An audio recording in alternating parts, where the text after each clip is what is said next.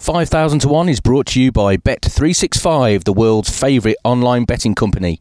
By downloading the Bet365 app, you can access both pre match and in play markets, along with instant match updates for all games. The Bet365 Bet Builder also allows you to make personalised bets via the app, so you can bet on multiple scenarios and create your own bet with unique odds right there in your hands. Bet365 is the world's favourite online sport betting company. The app can be downloaded from Google Play and Apple App Store. Over 18s only. Please gamble responsibly.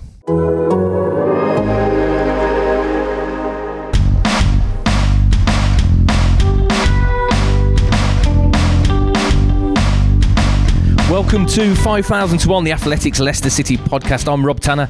Joining me once again, Leicester City legend, former captain, Matt Elliott, the man of many stories. How are you, Matt? I'm good, Rob. Thank you. Back again, as you say. You're not getting fed up with me, are you? Oh no, I'm, I'm not getting tired of the stories. Just keep the stories coming. I'm sure all the listeners will appreciate them as well. But before we get on to your stories, we've got a game to reflect on and a victory.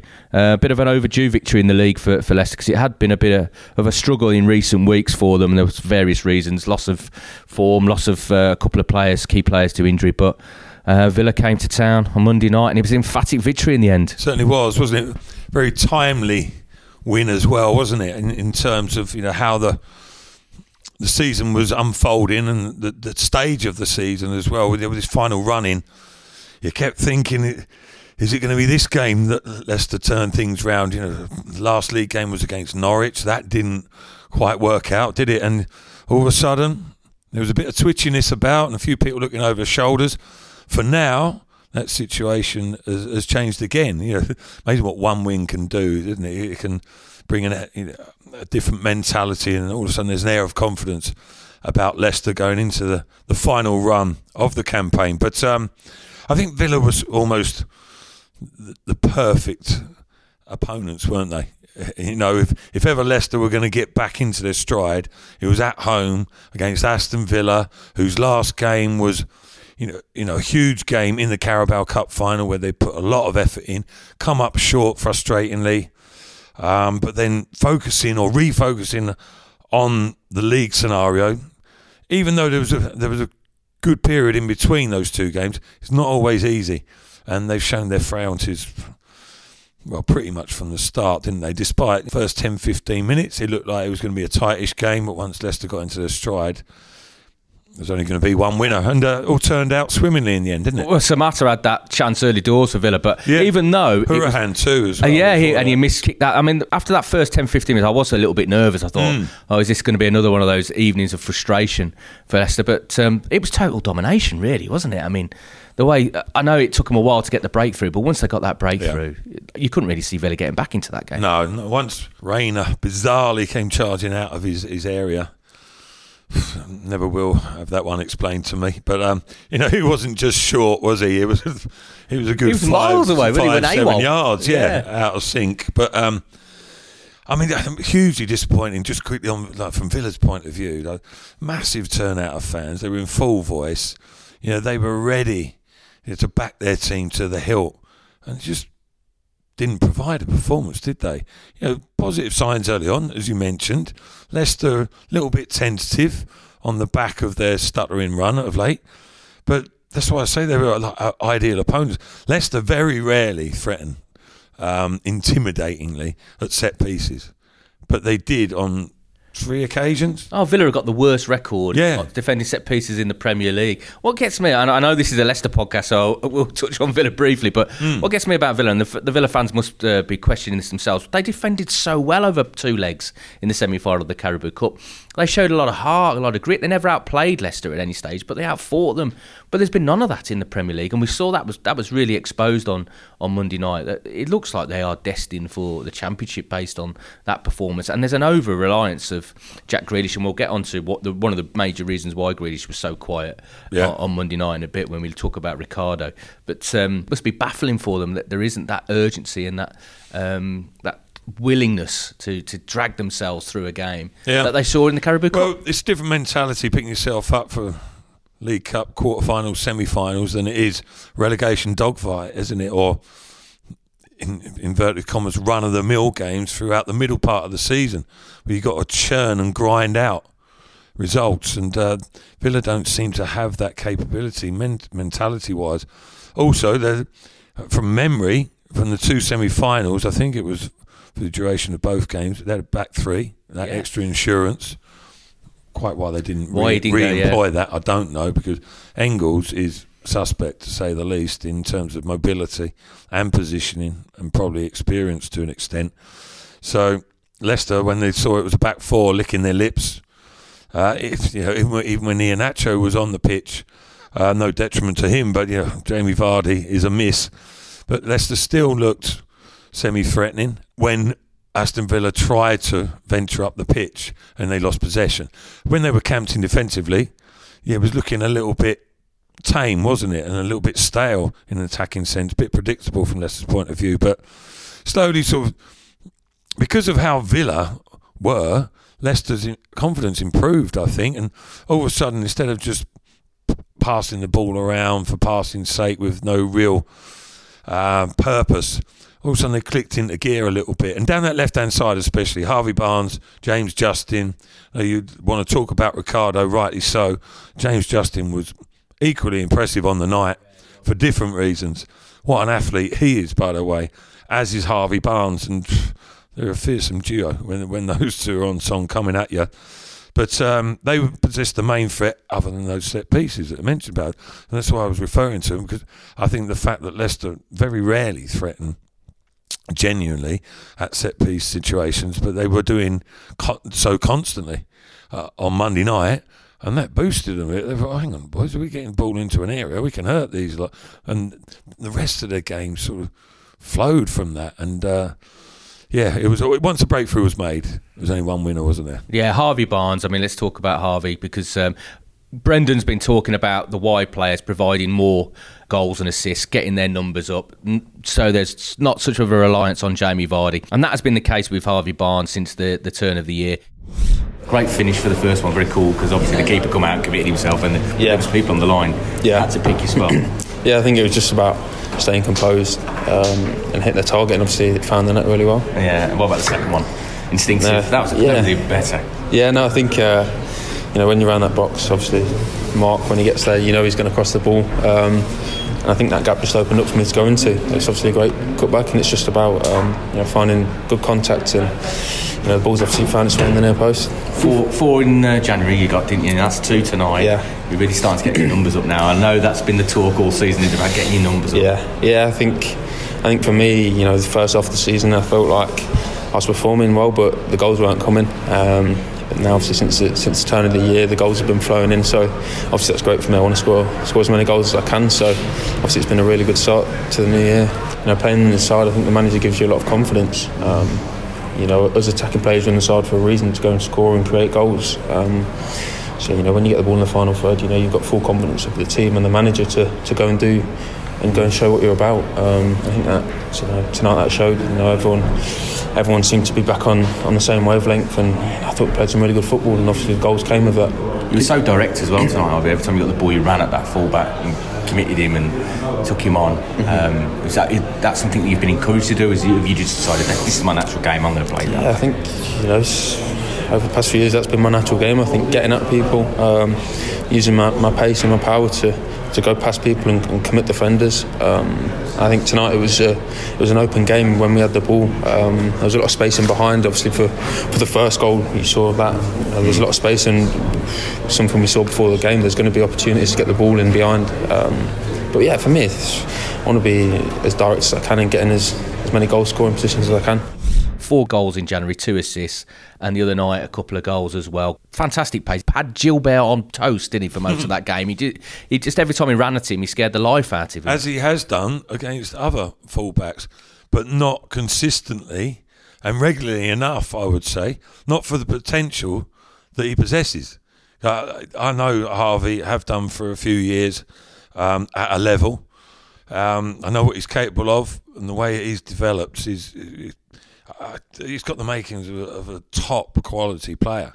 You know, he, he can play in a central midfield role. That's where he used to play as a young boy, an attacking central midfield. He's got the. Did you see him ability. in the academy when you were doing a bit of coaching? Yeah, yeah, yeah. you used to see him quite yeah, a bit. Re- regularly that age group. Um, Hamza, Choudhury, you know, Ben Chilwell.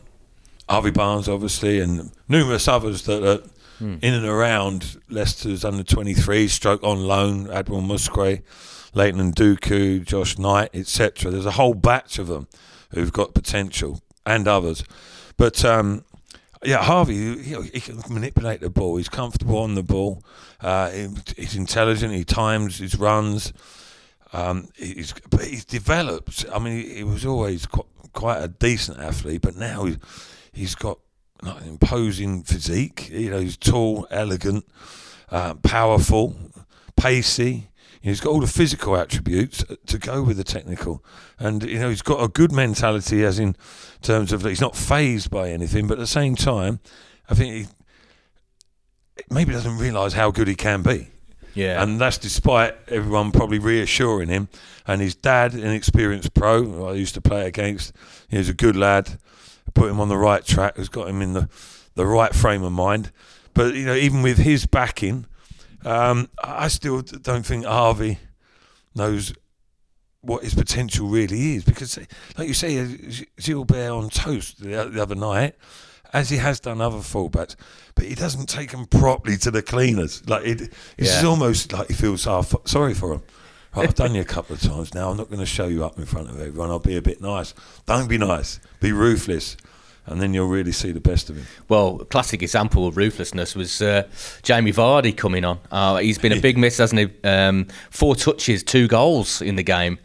I mean, he's back. He's back. Yeah, not bad, is it? I think officially that was his first touch. I think the penalty. Penalty, yeah. because there was an instance where he came from an offside position, then he touched the ball. The referee blew up, so that's that's not counting on the stats, Yeah, is it? yeah. So um, good penalty as well, by the way, isn't it? Coming on Straight after his recent run. You know, he's had a bit of a dry spell uh, for whatever reasons. Comes yeah, comes back from niggling injury. First touch was the match clincher, really, and he'd had a bit of a word, hadn't he, with Reina? You could tell afterwards. You know, there was a little bit of Yeah, tension. yeah, a little bit of verbal going on. Um, and Ray, Reina's Vardy's obviously told him a dummy, isn't he? He's gone to play it in the far corner, given him the eyes, just clipped it where Reina's left from that position. And, uh, enjoyed the moment, didn't he? And I like that. I, I think that's what Leicester need as well.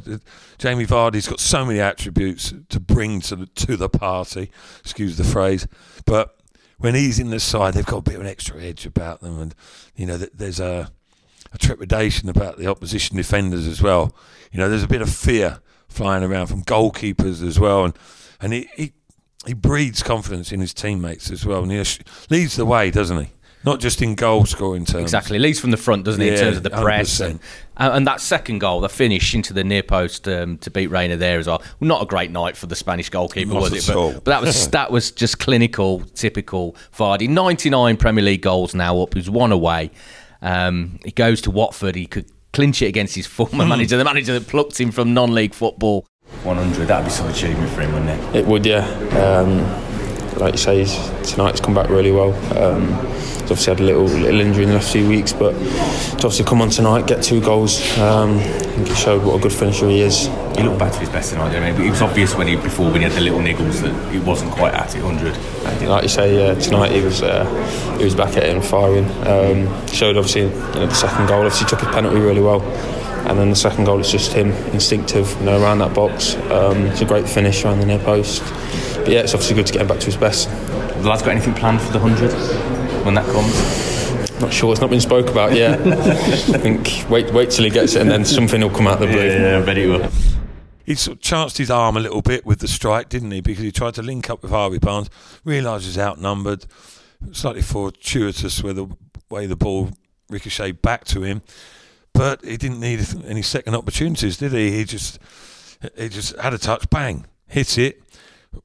The conditions as they were assisted it as well. You know, he just fizzed into the back of the net. Reina, ordinarily goalkeepers are not happy getting beaten at their near post, but I got a little bit of, of empathy for him in, in that case because James just hit it. I wouldn't say he necessarily placed it there. He'll probably tell you he did, but if you don't shoot, you don't score. And it was one of those nights, wasn't it? It was on fire. Thanks to our good pals at beer52.com, you have the opportunity to sip eight delicious, painstakingly sourced craft beers from around the world. All you need to do is go to www.beer52.com forward slash 5000 and pay the postage of just £4.95. And, as if that wasn't enough, as a listener to 5000 to 1, you'll get two extra free beers. Beer 52 are beer pioneers. They travel the globe to find the best and most interesting beer from the very best craft breweries. They're the world's most popular craft beer discovery club. The beauty of Beer 52 is that you can leave any time, so the power is in your hands. Your case will also include the award winning craft beer magazine Ferment, and a beery snack is thrown in too. Just go to www.beer52.com forward slash 5000 to get your free beer. And don't forget right now, listeners, to 5000 to 1, get two extra free beers. Well, Villa's biggest threat on the night going into the game was um, Grealish and Targett down the uh, down the, their left hand side, and uh, that caused Leicester quite a few problems in previous games. But I just want to pick up because I did a piece on Ricardo at the end of the night. Um, because I think that that guy, the way he's developed from the first time he came into Leicester, and we saw him from Porto, um, and I knew his background was he had been a winger converted to a right back, and I remember a game forward at one stage. Oh, he's wasn't he, been everywhere, hasn't he? Hmm. Uh, he's even admitted to me playing goal as long as he got a game. But um, I remember seeing at Bournemouth when Leicester eventually lost 4 2, but they were 4 0 down until the last, minute, Yeah. last few minutes.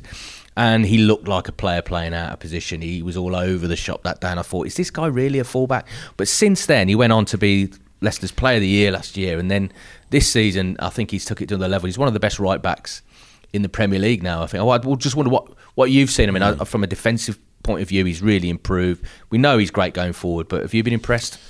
Hundred percent. I think that, that day you're talking about, I think Harry Maguire and Wes Morgan looked like they're playing. They had a shocker as well. didn't Yeah, you weren't the only one. but it happens, doesn't it? You know, even to top quality players like that. And uh, but yeah, that that was in his early days, and I, I saw that you spoke to Danny Simpson as well, who was giving a bit of a an appraisal of things, and yeah, he he mentioned about there being a certain element of, of doubt about his defensive capabilities or his his intentions to, to you know to apply himself defensively because he has that attacking nature about his play, doesn't he? But he's certainly he's certainly developed it, hasn't he? Because uh, you know he- he's got the balance just about bang on these days. I mean, very rarely, although it does happen occasionally, as with all defenders. You know, he he does get bypassed or he does dive in a touch, but it's going to happen in one v one situations. You're not always going to come out on top, but by and large, he's disciplined, patient. His athleticism is a massive attribute. You know, he, he's he can get in positions. Say, "Go on, and I'll show you down the line because you're not going to outstrip me." Um, and also, he covers well now. Danny Simpson's probably the best exponent I've seen in recent times of defending at the fast stick from crosses. You know, just body position. Danny's not the biggest in the world, but he got himself in between ball and player on many occasions. So I think Ricardo's improved at that. But such a threat going forward, yeah. And he picks and chooses his times, and he can sense within the game. That's what Danny said. He said the, the big difference has been that now, when he used to just bomb forward instinctively all Mm. the time, now he picks and chooses when to go and when to reserve some of his energy Yeah. for defensive duties. Well, yeah, conserving energy, but also being unpredictable as well. You know, I think, for instance, you know, if he's charging forward every time, some people say the strengths can also be your weaknesses because opposition teams are okay. All right, we'll we'll take a gamble, let him go forward, but then we'll filter into that gap that he's left exposed. But if they don't know where and when you're going, you know, that it's difficult to to make that movement themselves. So, and he can catch them off guard that way. You know, they're not necessarily prepared for it uh, in in a tactical sense. So, um, yeah, that, you know, intelligent play. He's an intelligent young man. You, you, you realise that when you speak to him, the way he puts himself across. Um, he's very focused on being as good a professional footballer as he can. The external aspects of being a pro footballer don't seem to appeal to him that much. he seems very down to earth. Yeah, he's just happy living his own little private life. being the best player possible, and um, Leicester are receiving the benefits of that. I mean, he was helped massively on the other night by Marc Albrighton as well. Two assists on the night. Mark was obviously brought in for that to help him down that side because he's got Very much so, because I think it's defensive been a problem. There's been the Yeah. one problem area, I think, when Leicester had gone up against Villa. Even in the league game when they won 4 1, there were a few occasions where they were running a, a tight line or a fine line. A lot of two on ones against Ricardo, wasn't there? Yeah, they were, and balls were coming in the box, and that's just about dealing with it. You know, you want to cut that threat out. Marc Albrighton and definitely, as you say, helped out with that. Well, he's another one of the uh, players signed by Pearson. Let's look ahead to, to Watford then, the conquerors of Liverpool, the only conquerors of Liverpool in the league this season. He's had such a big impact at, at, at uh, Watford. And the big surprise for me was if you look at the uh, the managerial history in recent years at Watford, they've been very continental in their approach. They've changed and chopped coaches. They've very much been the uh, you know the, the, the antidote to um, you know the, the philosophy that you need stability at a football club to, to garner success they've just changed manager willy nilly and still had le- relative success. But Yeah. this season, it wasn't working for him. Obviously, Nigel's gone in, and he's given them a chance now, hasn't he? At least given them a chance of survival. Oh, I think he's given them a very good chance. Yeah, I mean, as it stands, they're they're out the bottom three, aren't they? Yeah, So um, that hasn't been the case very often. I think it's, uh, they had one flirtation previously and they slipped back down, didn't they? Now they got themselves out of the bottom three for a second time. Despite how our hopes Saturday's result goes, I think they may stay out of there for the duration. I think they've got enough about them. And they've got, without doubt, the right man in place. I mean, it's bizarre, though, as you say, isn't it? For the, the policy that they've adopted, and then of all people, it's, it's Nigel who, you know, he's almost the epitome of having that consistency, and he, you know, he's all about building and growing and developing, isn't he? Rightly so. Um, but you know, he's so pragmatic, and he, he doesn't profess to be able to change the world, you know, and wave his magic wand. And but he's, uh, you know, he's, he's so professional, and it was a travesty that he hasn't been involved at a higher level, you know, since his Leicester days. Um, you know, he had his spell in Belgium, obviously, in Leuven, and I'm sure he enjoyed it in his own manner, his own quirky manner, but he's back where he belongs, yeah, without a doubt. Uh, absolutely. I mean, I don't want to talk about experiences of Nigel. I mean, I've known him for a very long time because when I started covering Leicester City, he'd just got them back into the Championship. He was a, a difficult character to deal with at the time uh, in terms of uh, the media. Him, him and the press is is bordering on weird, isn't it? because he's so much more affable and easygoing, really, behind the scenes, away from football and the pressures of it. You know that yourself. You probably speak to him in two different contexts, don't you? Yeah, I mean, uh, the second time when he came back, he, he was different. I could he'd, he- he'd settled down a little bit, but then we still had, you know, the ostrich situation. There was a few other little clashes and stuff like Yeah, that. he gets all spiky, doesn't he? When It- he's- he, are he tries to foster a siege mentality, I think, to create a bubble around his players to protect his brother, uh, players because that's one of his best attributes. I think is he makes the players feel like they're all one together. But you must have seen a different side to him because you were a former player, so you're in the club, so to speak. You're not an outsider. You're one of the football people. Did you see a difference in him? Yeah, I, I never really spoke to him in the professional football context. It was, um, I don't profess to be particularly close with Nigel, um, but I, you know, just I've met him on numerous occasions, just briefly, and he, he's always been, like I say, you know, relaxed, personable, and quite f- humorous as well a lot of the time. And uh, and he's. We used to play against each other, which is something I, I almost forgot because you hold him- well, uh, I have done for Yeah. a career. When I joined Leicester City, we played against Middlesbrough in the cup final, Yeah. albeit I was cup tied. Nigel was playing then. Yeah. So, you know, you, you forget that. The, the age gap is not that great. Um, played against each other. So, but, yeah, because you hold him in this high regard, you know, as the manager material, but he's, a, he's just an everyday bloke to an extent as well, you know, a, a lad that used to play against. So we sort of talk on that level.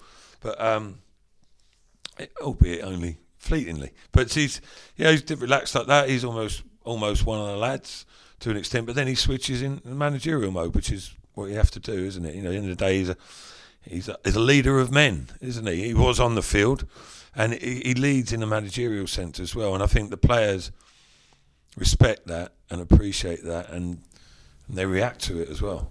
Absolutely. Well, he made a massive impact at Leicester the second time round. He came back as well uh, when he had a squad to sort out. His first signing was Wes Morgan. What a signing that was! His second was Danny Drinkwater. Um, Danny obviously went on to be one of the uh, title winning, one of the key members of the title winning side. He didn't get involved for Villa the other night. It was a chance for him to come back to the King Power Stadium. It looks like, according to reports, that things haven't been going very well for him at Villa again and he had an unsuccessful spell at Burnley on loan from Chelsea as well. Um, a, a, training ground bust up with Jota. Now we don't know the details of it, but um, I wasn't aware of this. Yeah, yeah, it sounds like it's um, a bit unfortunate for Danny. He's struggling really to get his career going again. But how common are these training ground bust ups, Matt? From your experience, uh, were they a common occurrence? Were they an everyday occurrence? Right, I see. Um, well. I mean, yeah, a little, little bit low to talk about Danny's situation because we, we don't know. No, we don't know the, the facts, etc. But uh, yeah, it, it, does seem a little bit of a shame how things are working out for him. Certainly over recent times, and hopefully that changes round soon. You know, because I think, from what I hear, Danny's a, a, decent lad underneath. He's a bit intense, isn't he? He's an intense yeah, character. Yeah, yeah, yeah, it can be. But um, you know, that's also yeah, part of his character, but part of it, it's an attribute. You know, you sometimes need that to spur you on, drive you on, as long as it's channeled in the right way. Anyway, into how often does that happen? Probably the, like physical confrontation, if you're talking about that side of things, probably not as much as most people would think. Yeah. You know, end of the day, you've got 20, 25 players going at it, young some slightly volatile, physically robust. Some trying to get in the team, some in the yeah, team. Yeah, exactly. You know, the different agendas flying around within this team ethic, and uh, there can be flashpoints. I mean, it's quite regular. There's a little bit of a challenge that a little bit late, and players take offence to it. Because unbelievably, not, I'm sure this is still the case today. Hardly any players wear shin pads in training. I, I, used to be guilty of it as well. But when you think how much you're worth as a commodity, and particularly these days, and you run that risk, you know, you think you'd be obligated to wear them, you know, be insistent because young lads have to, you know, in the academies have to wear the pads, and then you'll see the, the top pros bowling in who are worth 50, 100 million pounds not wearing shin pads in training. Tackles still go in, um, you know, whether it's intentional or not. Sometimes you're caught. And there, is, there are little flare ups like that, semi regular. Like, hey, watch your tackles, mate. Yeah, what, what, are you doing? We're like, sorry, son, that's it. There might be a little bit of a push and a shove. Every now and then, it escalates into something it, it shouldn't. But um, proper flare ups. So there, there are a few going back. Uh, one's relevant to Leicester who was, uh, well, it wasn't actually on the training pitch in terms of a tackle, but remember the situation with Dennis Wise and Callum Davidson where it all got a bit messy one way or another. But um, people might remember, without going into details about that, but subsequently Dennis Wise got suspended and then ultimately sacked from the club. Um, and Callum ended up with a broken jaw, broken eye socket, etc. And had a time on the sidelines. Thankfully, came back okay. And that was that was a situation where there'd been a confrontation off the training pitch um, it was more just a personal argument, and that developed into Escalated, something. yeah, yeah, escalated into something pretty sinister.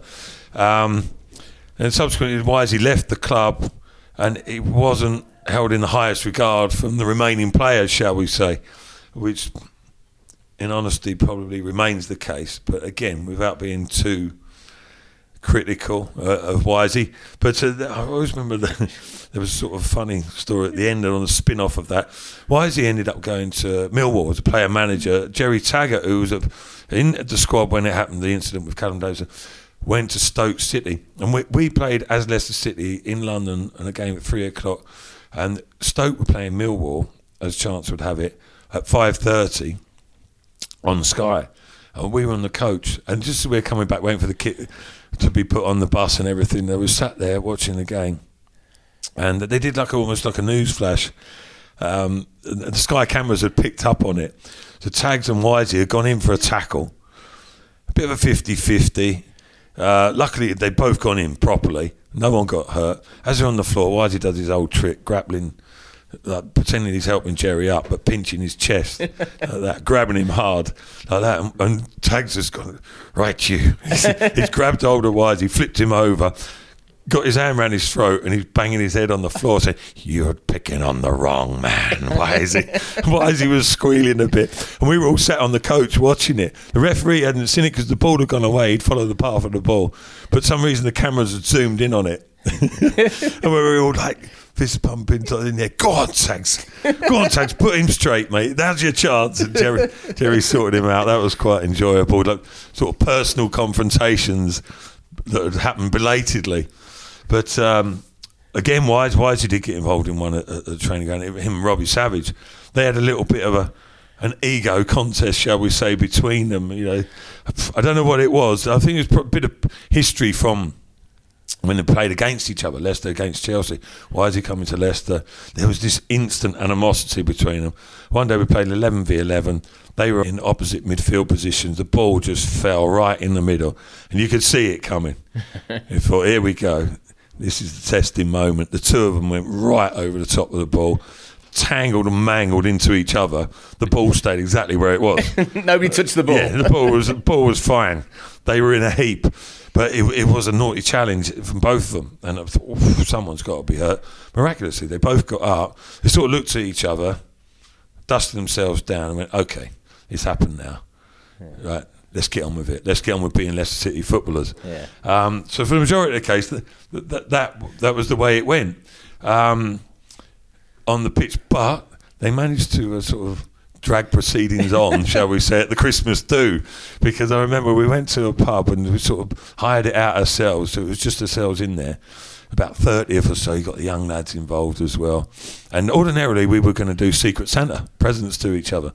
Uh, I always remember, but it, it didn't it didn't materialise. And I always remember Dennis Wise saying, right, okay, lads, and he pulled up a microphone from somewhere. He said, I've got a little announcement to make. He said, we haven't done Secret Santa this year. He said, but uh, I thought I'd buy one of my teammates a certain little present just as a memento, Christmas time, and to remember my time at Leicester City. And so with that, he pulled out. How do I explain this? Um, a large a, a, sex a sex toy, yeah, a sex aid, okay, a very large one as well, dressed in a, a baby's Leicester City kit with number seven on the back, Savage's number, and he's got some fake tassels of blonde hair on top of like the sex aid, shall we say, and dangled it down. And he just said, "Here you go, lads. You have to guess who this present's for." But let me say, it's for the biggest prick I've ever seen in a Leicester City shirt. So we're, wee, we're up and laughing and whatever. Sav's not impressed, is he? Oh, out of order, like I can't believe he's doing that. It's out of time. It's just a giggle, mate. It's just a giggle. Relax, relax. So Sav's thinking, right, see him festering. Next minute, he's gone over to the barmaid, young lady who's working behind the bar. Said, I see him talking to her. He's like, what? She's delving into a makeup bag. What's she doing? What's she doing there? So he come, comes on.